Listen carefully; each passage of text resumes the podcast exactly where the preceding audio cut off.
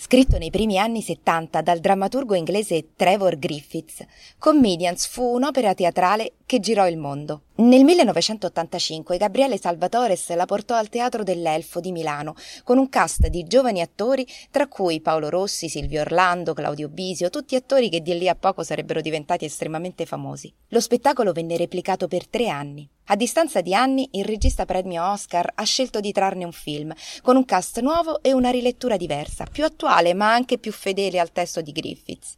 Ma chi sono questi comedians? Sono sei aspiranti comici interpretati da Ale Franz, Marco Bonadei, Walter Leonardi, Giulio Pranno e Vincenzo Zampa. Hanno frequentato un corso serale di stand-up sotto la guida di un comico, Eddie Barney, interpretato da Natalino Balasso, che ha rinunciato alla fama per restare fedele ai suoi ideali.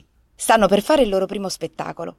Sono tesi, si esercitano, si scontrano, perché tra il pubblico ci sarà anche un esaminatore, Bernardo Celli, interpretato da Christian De Sica, che sceglierà uno di loro per un programma televisivo. Celli è un personaggio molto diverso da Barney, ha valori molto meno alti e obiettivi molto più concreti. Così i sei comici, in competizione tra loro, dovranno scegliere in poco, pochissimo tempo se seguire gli insegnamenti del loro maestro con una comicità intelligente e raffinata o compiacere le aspettative più grossolane e opportuniste dell'esaminatore, nella speranza di dare una svolta alle loro vite mediocri.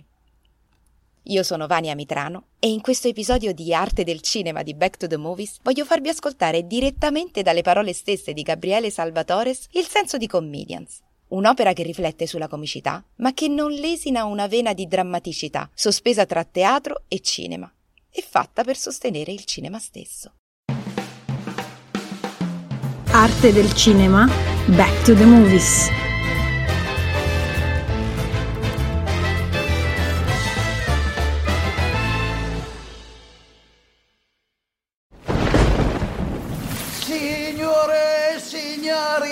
Questa sera il programma prevede una vera e propria orgia di comici. Forza! Ci siamo, ci siamo! Caratterizzazioni. Lo scemo. Io. E chi se no? Lo snob. Eh. Sento una gran puzza di umanità. Il distratto. Eh? Sera. Ciao Bernie. Quello che stasera sceglierò tra di voi avrà un contratto per il mio nuovo programma comico in prima serata. Non distingueresti un comico da una carriola di letame. Ecco il mio Barney che non perde un colpo. Ti ricordi quando ti chiamavano Sbornia? Ma bevi ancora. Una vera battuta deve aver voglia di cambiare la situazione. Non cercate di essere profondi. Lo sto cercando dei filosofi. La vita là fuori è difficile. Abbiamo bisogno di farci qualche bella risata. Ma l'avete sentita l'ultima? E per forza l'ho fatta piano! Una partenza spumeggiante. Se voi siete diversi di così, porca vacca! Siamo nella merda. Ci viene a raccontare le tue ossessioni. Sto solo cercando una verità. Che vuoi che interessa la tua storia? La maggior parte dei comici serve sul piatto paure, pregiudizi, ma i migliori illuminano.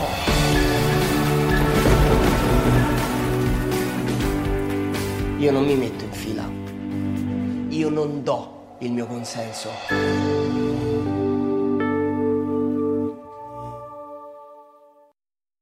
Quando abbiamo fatto lo spettacolo nell'85, eh, anche gli attori che poi sono diventati conosciuti, Paolo Rossi, Claudio Bisio, Silvio Orlando, Gianni, cioè, Renato Sarti, però non si conoscevano tra di loro.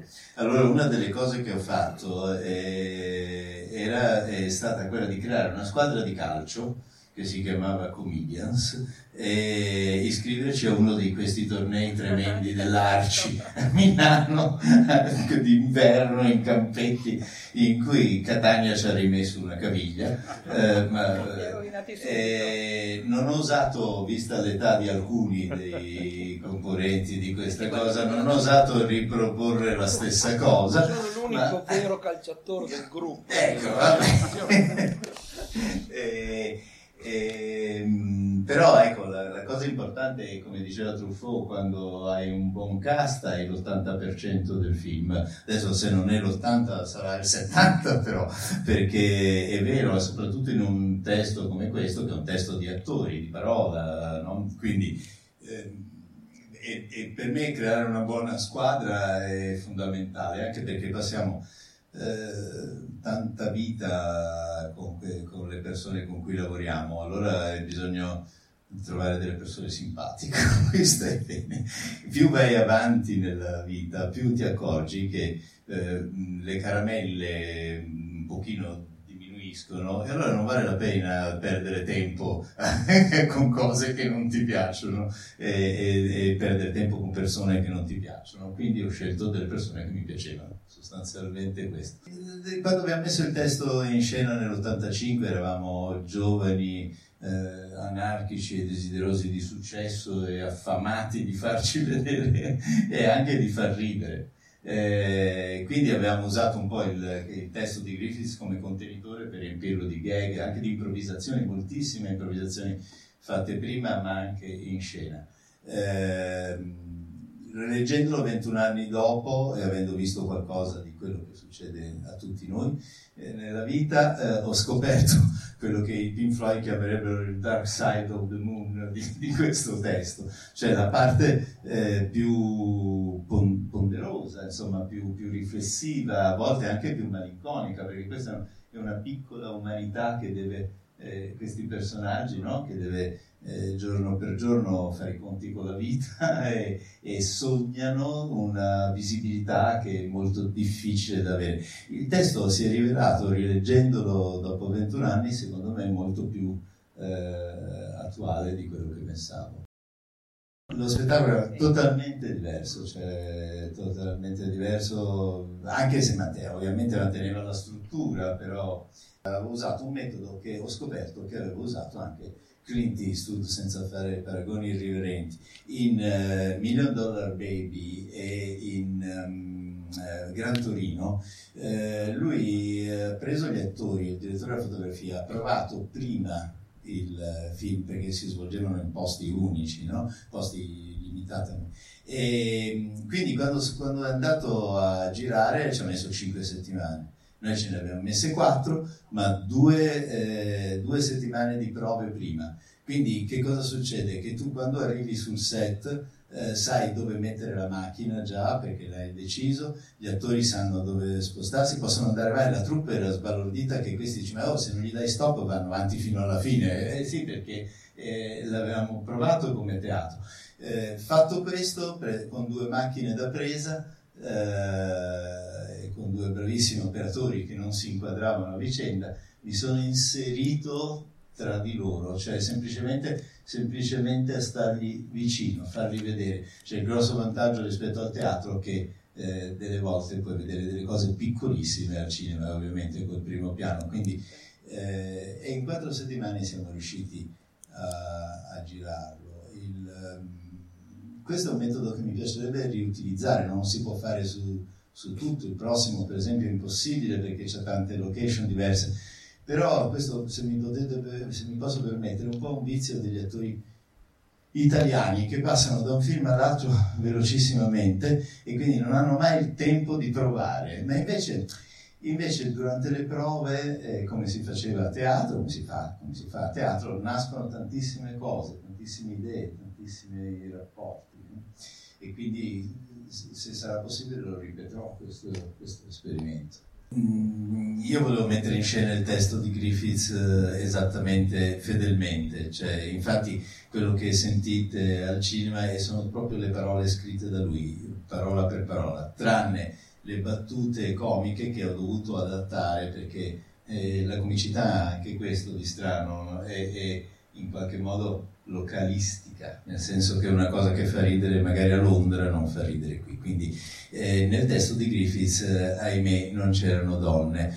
Eh, uno dei temi che viene, siccome si parla di comicità che lavora sugli stereotipi, sui pregiudizi, sulle cose eccetera, una del, delle, delle cose che fa più e anche di comicità che si usa per eliminare la paura, quello che dice il nostro insegnante, e, e molte volte usiamo una battuta comica per rimuovere un problema, no? e, e, sono tremende quelle lì, sono, delle volte si ride di cose veramente non ripetibili. Eh, una delle cose che fa più paura agli, ai maschi eh, è il sesso lo sapete bene, e infatti loro lavorano molto su, questo, su questa cosa, ci sono molte battute eh, profondamente scorrette, eccetera. Mettendoci una donna in mezzo sarebbe, eh, gli equilibri si sarebbero spostati tantissimo, eh, dovevo veramente riscrivere il testo, insomma, in qualche modo, non era quello che volevo. Detto questo,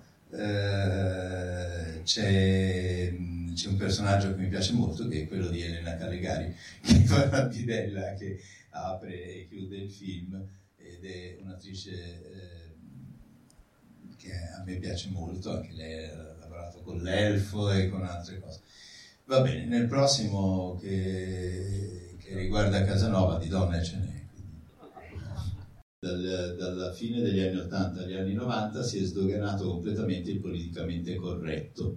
Eh, eh, scusate, politicamente scorretto, il che per certe cose è bene, eh, perché se no... Eh, ma per certe cose siamo andati un po' oltre. Adesso dire una cosa gentile, eh, boh, ti dicono che sei un buonista, adesso bisogna essere cattivi eh, un po' haters, un po' eh, protagonisti, non essere eh, d'accordo con quello con cui parli e probabilmente anche usare la comicità come fanno alcuni dei nostri politici in realtà per essere amici, eh, simpatici eh, e non, eh, e, non, invece padri. Noi abbiamo tanto bisogno di padri, secondo me, nel, in questo momento, di padri forse come eh, Natalino e come diversi, no? Tu però puoi non essere d'accordo con quello che dice il personaggio di Christian, ma almeno prendi una posizione, almeno ti dice questo è bianco e questo è nero, non ti dice se io come regista eh, dicessi a un attore ma eh, questa cosa la puoi fare così ma anche così, però anche così, per, per non farla un po' come vuoi, va nella merda, scusate, eh, perché ci vuole la responsabilità, qualcuno si prende la responsabilità. Ecco, a me piacerebbe tanto che la nostra classe politica fosse un pochino più così. Un papà, datemi un papà.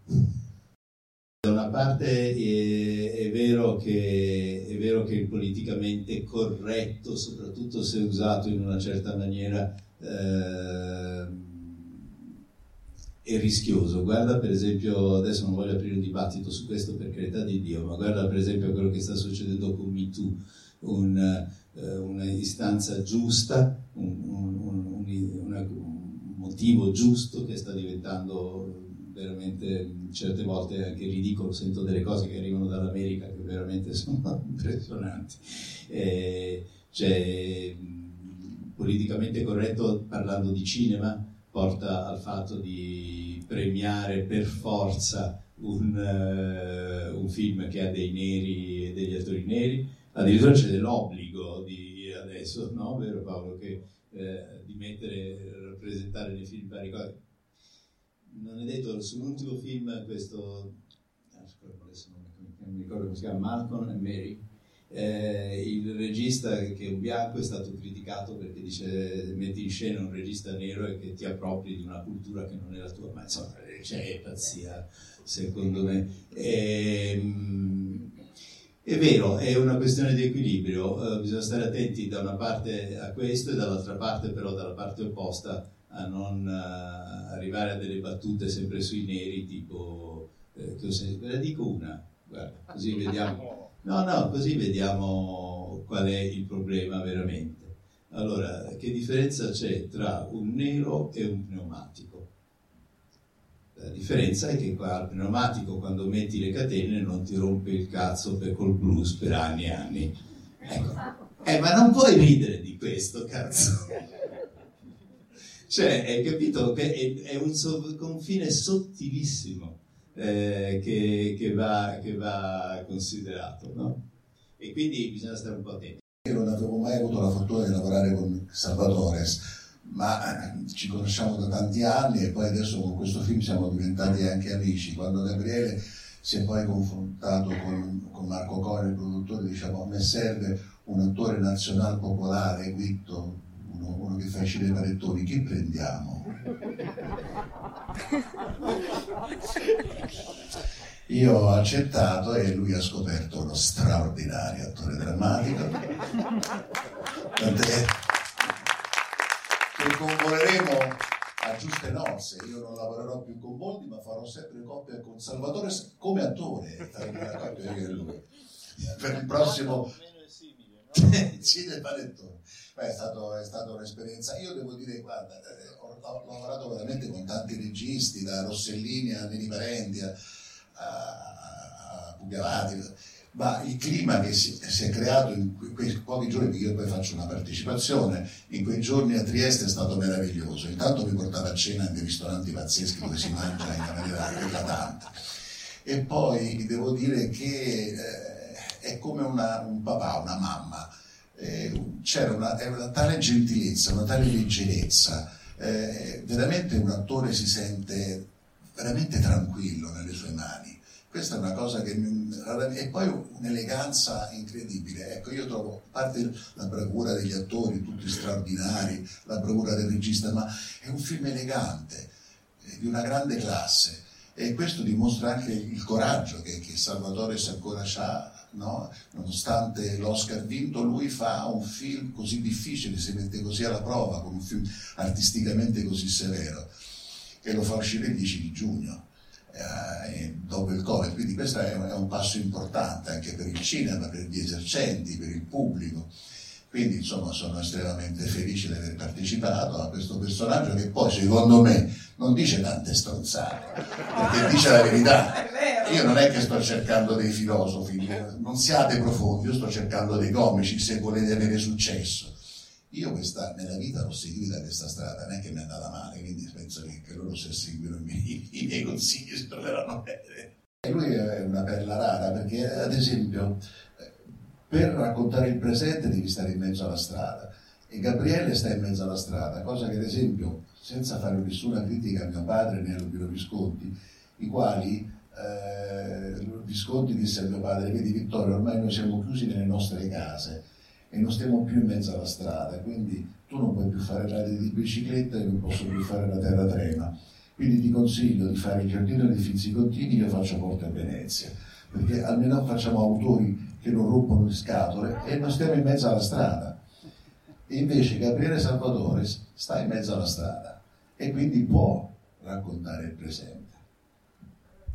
Piaciuta come sviolinata. Grazie, non so per quanto ci ancora ci però perché per me è importante uscire con questo film adesso, grazie uh, Lonigro, uh, Del Brocco, più noto nei social come Phone Broken, e, e, e, e a Marco e a Indiana che eh, hanno deciso di accettare questa sfida perché vedete eh, io, a me è andata bene la carriera, ogni tanto nella vita bisogna rispo- restituire qualcosa. E questa è la mia maniera di dire guardate che il cinema va avanti, eh, le sale sono aperte, eh, torniamo al cinema. Le sale non chiuderanno mai e non sono uno stupido ottimista, non chiuderanno mai perché sono quel luogo dove la gente si può decidere di passare due ore senza essere per forza interattivi se non con la mente e con, e con le emozioni, eh, abbandonandosi a un viaggio di due ore pensato da un altro. A casa tua è diverso, è come giocare a calcio a ca- in casa o fuori casa. Quando sei in una sala si sospende la realtà per un attimo, mentre a casa tua, per quanto possa essere bello il film che stai vedendo, la realtà è presente ancora. No? With lucky landslots, you can get lucky just about anywhere. Dearly beloved, we are gathered here today to. Has anyone seen the bride and groom? Sorry, sorry, we're here. We were getting lucky in the limo and we lost track of time. No, Lucky Land Casino, with cash prizes that add up quicker than a guest registry. In that case, I pronounce you lucky. Play for free at LuckyLandSlots.com. Daily bonuses are waiting. No purchase necessary. Void where prohibited by law. 18 plus. Terms and conditions apply. See website for details.